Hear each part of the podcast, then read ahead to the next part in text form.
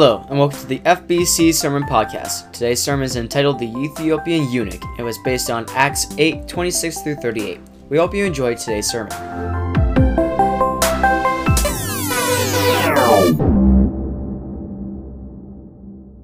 Well, when our children were young, we used to play a lot of games together, and we used to assemble a lot of puzzles. It began when our children were young, and they were probably like eight piece puzzles back then. And then we kind of graduated 50 piece and 100 piece, 500 pieces. We even did a thousand piece puzzle. You know, it took the whole table. And it was always so exciting to do this together as a family, to be working together, talking together. Uh, the puzzles also had a lot of kind of educational things on them. So it might have uh, the alphabet or a world map or weather patterns or animals of the world. So we were also, you know, learning along the way. But inevitably, probably happened three or four times. When we came to finish, there would be one or a few pieces missing. I know that's never happened at your house. You've never had a missing piece, but we would sometimes. And sometimes we would find it like under the couch, sometimes in the dog's bed, and he'd shoot it a little bit, but, but we were usually able to find it. And you know, when there's a missing piece, we could either just say, hey, kids, don't worry about it. Just focus on the complete part and pretend that's not there. But it was so exciting when we would find the missing piece or pieces and it would like complete the puzzle. You know, some of us have felt in different seasons of our lives, or maybe today, it's like there's something missing. It's like there's a missing piece of the puzzle. And we can either pretend it's not there and just focus on other things, but, but we still know it's there. For some of us, that might be that we're just so yearning to be loved and to love other people. For some people, it might be loneliness, where we just feel like, oh, there's a lot of things going well in my life, but there's just this missing piece. I just feel so lonely. For some of us, it might be our identity, where it's like this missing piece of the puzzle. So we posture ourselves, don't we? You know, at work or with our family or in a social setting or with our neighbors. We posture ourselves, maybe not really knowing who we are, but we become whatever those communities want us to be in order to feel like we fit in, in order to feel like we're valued. Maybe some of us, the missing piece of the puzzle is the pain of injustice that we've experienced. And for some people, we've achieved, but we've realized it, it, it didn't really fill that missing piece. It gave a short term fix. But those achievements, those accomplishments, didn't really fill our deepest needs, and they've left us vulnerable. Today we're going to meet a person who, who was one of the most privileged people of his empire, yet he's still seeking, he's still searching. There's something missing in his life.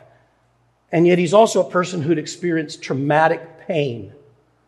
And in the midst of that trauma, that pain, and that suffering, there's something missing.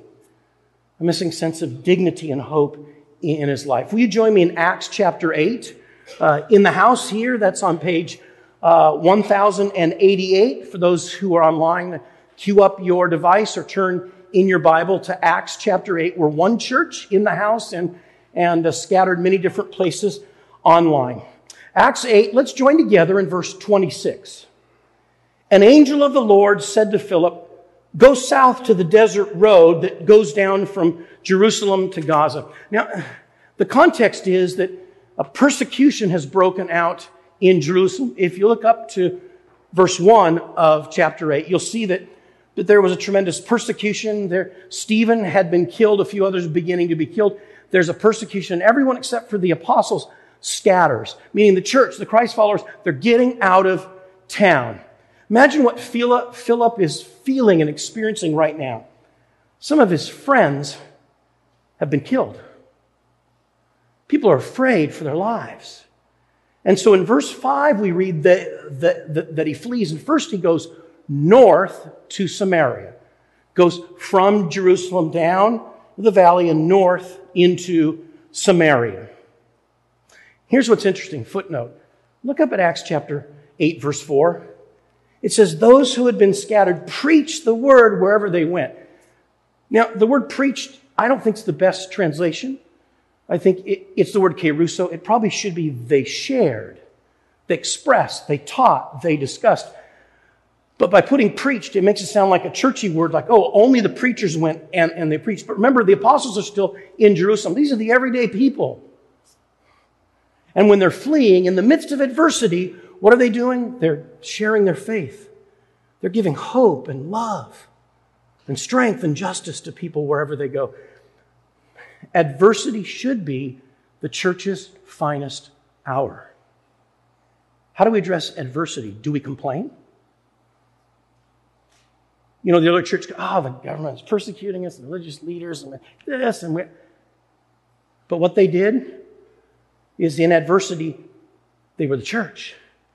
And they shared the love and the grace and the hope and the justice of Jesus wherever they were scattered. Isn't that beautiful? I pray that in adversity, the church and you and I, we would arise and it'd be the finest hour of the church, loving and caring for and sharing with our neighbors in the midst of adversity. But Philip now has a change of direction. He's fleeing to the north, but now God, through an angel, turns him down to the south. Now imagine what Philip's thinking. Wait, wait, a minute. Hey, angel, I, maybe you aren't up on the news, okay? I'm fleeing north and, and the danger's in the south. You want me to go back south? You want me to go back and skirt the road around Jerusalem? Do you know how dangerous that is? You want me to take the desert road? You know, the desert road is a dangerous place for people who are fleeing persecution. And yet, in the midst of this risk, Philip trusts God and he honors God. You know, sometimes discipleship is costly. Sometimes to live out the way that God calls us might feel like there's a risk of breaking barriers or reaching across barriers to people or advocating for justice or serving our neighbors or living out the truth that God calls us to sometimes can be costly. Sometimes there can be risk, costly discipleship. Well, in verse 27, on his way, he met an Ethiopian eunuch, an important official in charge of all the treasury of Candace, queen of the Ethiopians, because he had gone to Jerusalem to worship. Now, a few things we learn, a few clues the author gives us about who this Ethiopian eunuch is. First of all, we read he's in charge of the treasury. He is the CFO of one of the most powerful empires of his generation outside of Rome. Uh, uh, by the way, did you see the treasury of Candace, queen of the Ethiopians? That, that really uh, is better translated, and, and, and newer Bible translations have this Kandake. Kandake was the dynasty. This isn't just a queen. We don't know if Candace was her name. A real translation, uh, a better translation would say, he came and was the CFO, the chief financial officer of the queen of the Kandake Empire. This empire at that time went from um, Khartoum in the south all the way to Aswan in Egypt. Huge empire. This is a guy of tremendous power, of tremendous prestige, of great privilege. And now we read next, he's sitting in a chariot. That's a status symbol, okay? If we were the 99% in, in the ancient world, we walked. If we had a donkey, we're starting to be upwardly mobile. If we rode a horse, we're probably a military officer. And if we had a chariot, we're either a military commander or a government official. Eh, it's like a limousine in the ancient world. That's who this guy is. But in the midst of all this, he's still searching. He's traveled about 900 miles from the Kandake Empire all the way to Jerusalem to worship, to spiritually seek. There's something missing in his life. And here's a challenge for us. If we find our identity in our career or education or our publications or because we're in a certain social circle or, or we have the perfect looking family, that will leave us vulnerable to losing those things. And those things, although they may be gifts of God and good pursuits, as soon as they become our identity, then those things begin to own us. They, they become idols. They shape us and they can never meet our deepest needs. And they leave us vulnerable to losing those things. But when our identity is in Christ, then we can still enjoy those good gifts of God. We can steward those things. But our identity, God's love for each of us as His children. The grace, the forgiveness of Christ on the cross, the calling to be God's hands and feet and voice in a wounded world, those things the world can never take away from us. Whether we have the job of our dreams or not, whether we advance in our education or we flunk out, whether we have that person in our life or they break up with us, our identity in Christ never changes. Well, in verse 30, we read that then Philip ran up to the chariot and he heard the man reading Isaiah the prophet. Do you understand what you're reading? Philip asked. How can I unless someone explains it to me? So he invited Philip to come sit with him. Imagine this scene. Here's this basically limousine. And this limousine is either pulled off the side of the road or it's traveling slowly. And here's Philip who's running up alongside. And he runs up and he says, Hey, excuse me, do you understand what you're reading? Is that a weird scene? That's what's happening. But it's magnified even more by this. These are about as different of people as we could ever imagine. Because remember, Philip is Jewish. And the Ethiopian eunuch, we don't know for sure, but he's probably a Gentile. Jews and Gentiles didn't gather together and have conversations very often. That was a barrier of the ancient world. Culturally, Philip, he has a Greek name. So he's a Hellenistic Jew, meaning he's a Greek Jew. And the Greeks normally thought of themselves as the cultural elites of the Roman Empire. Uh, the eunuch is African. And in the view of the Roman Empire, if you were outside the Roman Empire, you were barbarians. Any of the 360 degrees, you're outside the empire. Matter of fact, our word barbarian comes from the Romans saying, oh, listen to those people, they speak bar, bar, bar, bar, bar, bar. And it's barbarian. They would have viewed this guy as this guy from outside the Roman Empire. And yet Philip comes from the culturally elite. Oh, but then socioeconomically, it's completely reversed. Philip is marginalized because he's being persecuted. He's running for his life. But the Ethiopian is a government official. You, you couldn't have two more diverse people. And here is God breaking barriers with the gospel to bring people together who the barriers of this world divide. That's the gospel.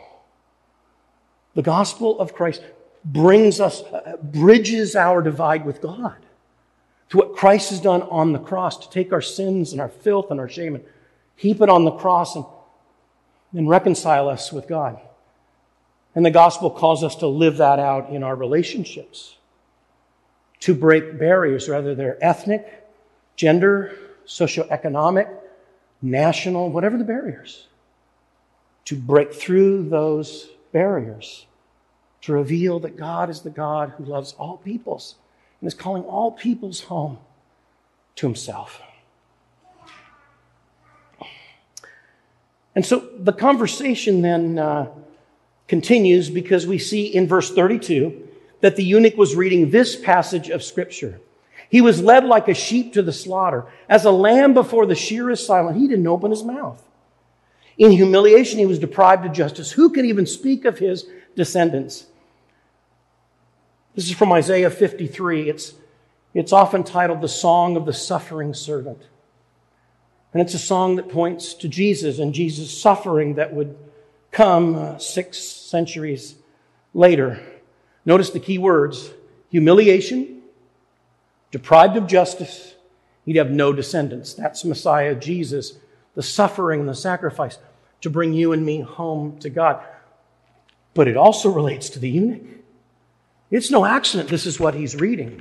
Because let's remember that the eunuchs, eunuchs in the ancient world, I don't know of any other, I worked hard to figure out kind of a more glossed way to say this, but eunuchs were castrated in the ancient world because then they would be focused on their work and there would never be any palace intrigue. And so this is a guy, think about this. He knows social humiliation. This is a guy who knows and has experienced injustice. This is a guy who will never have in this world descendants. And God connects him to Messiah through this. See, let's always remember that God's greatest connection with the world comes through the suffering of Jesus. There's two reasons for that. Uh, probably a lot more, but two that we'll highlight now. One is because we live where we often suffer or experience pain or we feel like there's something missing from our lives.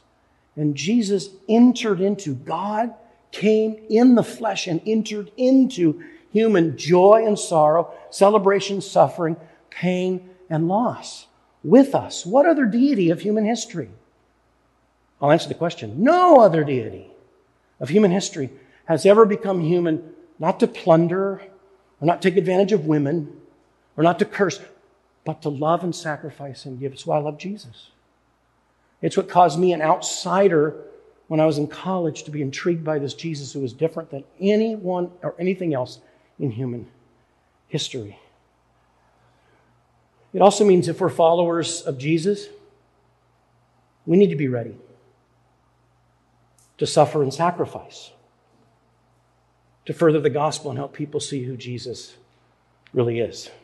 Matter of fact, I think part of why the persecution came to Jerusalem now, this is thus thinketh Greg and not thus teaches Scripture. I, want to be clear, but I do wonder if part of it is the church in Jerusalem at that point had no concept of the gospel going out to Gentiles, going out to the world. This was the Jewish Messiah. And they were insular and comfortable. And God said, I'll do whatever it takes for you to break barriers and spread the gospel. See, sometimes adversity is what calls us to be at our best and be the people that God has called us to be. So the conversation continues. Move down to verse 34, where, where the eunuch um, asks Philip, uh, Who's the prophet talking about, himself or someone else? And then Philip began with that passage of scripture and told him the good news about Jesus. Philip had been running away he would have been filled with grief. I'm sure he would have been struggling with anxiety. He would have had unanswered questions with God. I don't understand why all this suffering's happening. And yet he's faithful and God redeemed the adversity and God honored his faithfulness. And here he is in an encounter with a guy who is going to take the gospel home with him to the empire of Kandake or what we you know, consider Ethiopia plus today. You know, in the first generation, we think the gospel in its fullness went first to Africa, then to Asia, possibly India next through Thomas, and then to Europe. All within the first generation. That's the spread of the gospel. Here's something fascinating. I hope that the eunuch also read Isaiah 56 because this is what it says. Let no eunuch grieve, for this is what the Lord says I will give you a name better than sons and daughters. I will give you an everlasting inheritance that will endure forever. See, let's, let's, let's remember this before we wrap up. If there's no God, if there's no resurrection, then injustice is eternal It means the eunuch got whacked, there will never be justice. The child who dies young, there will never be justice. The person who is abused and murdered, there will never be justice. But if we believe in God and we believe that Jesus rose from the dead, then there will be resurrection and there will be eternal justice from God. That's the ultimate source of justice.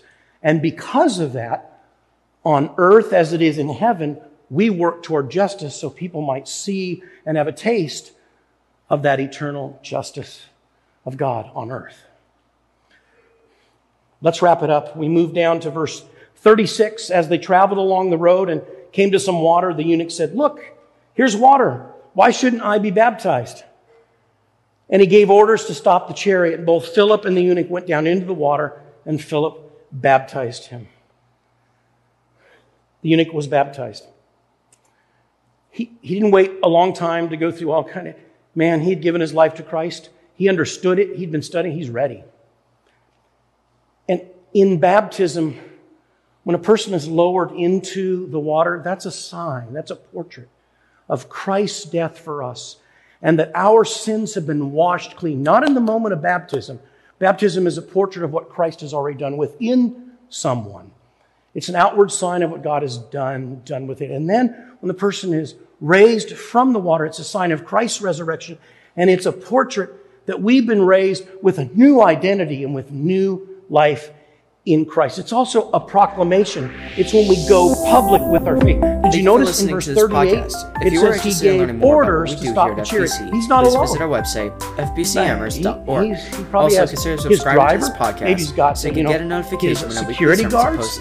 He might have Again, other thank you for officials with him. Uh, we don't know Have who, but but the fact that he gave orders, he's not alone. And so I just wonder the talk on the way home. The, uh, was that stuff in the water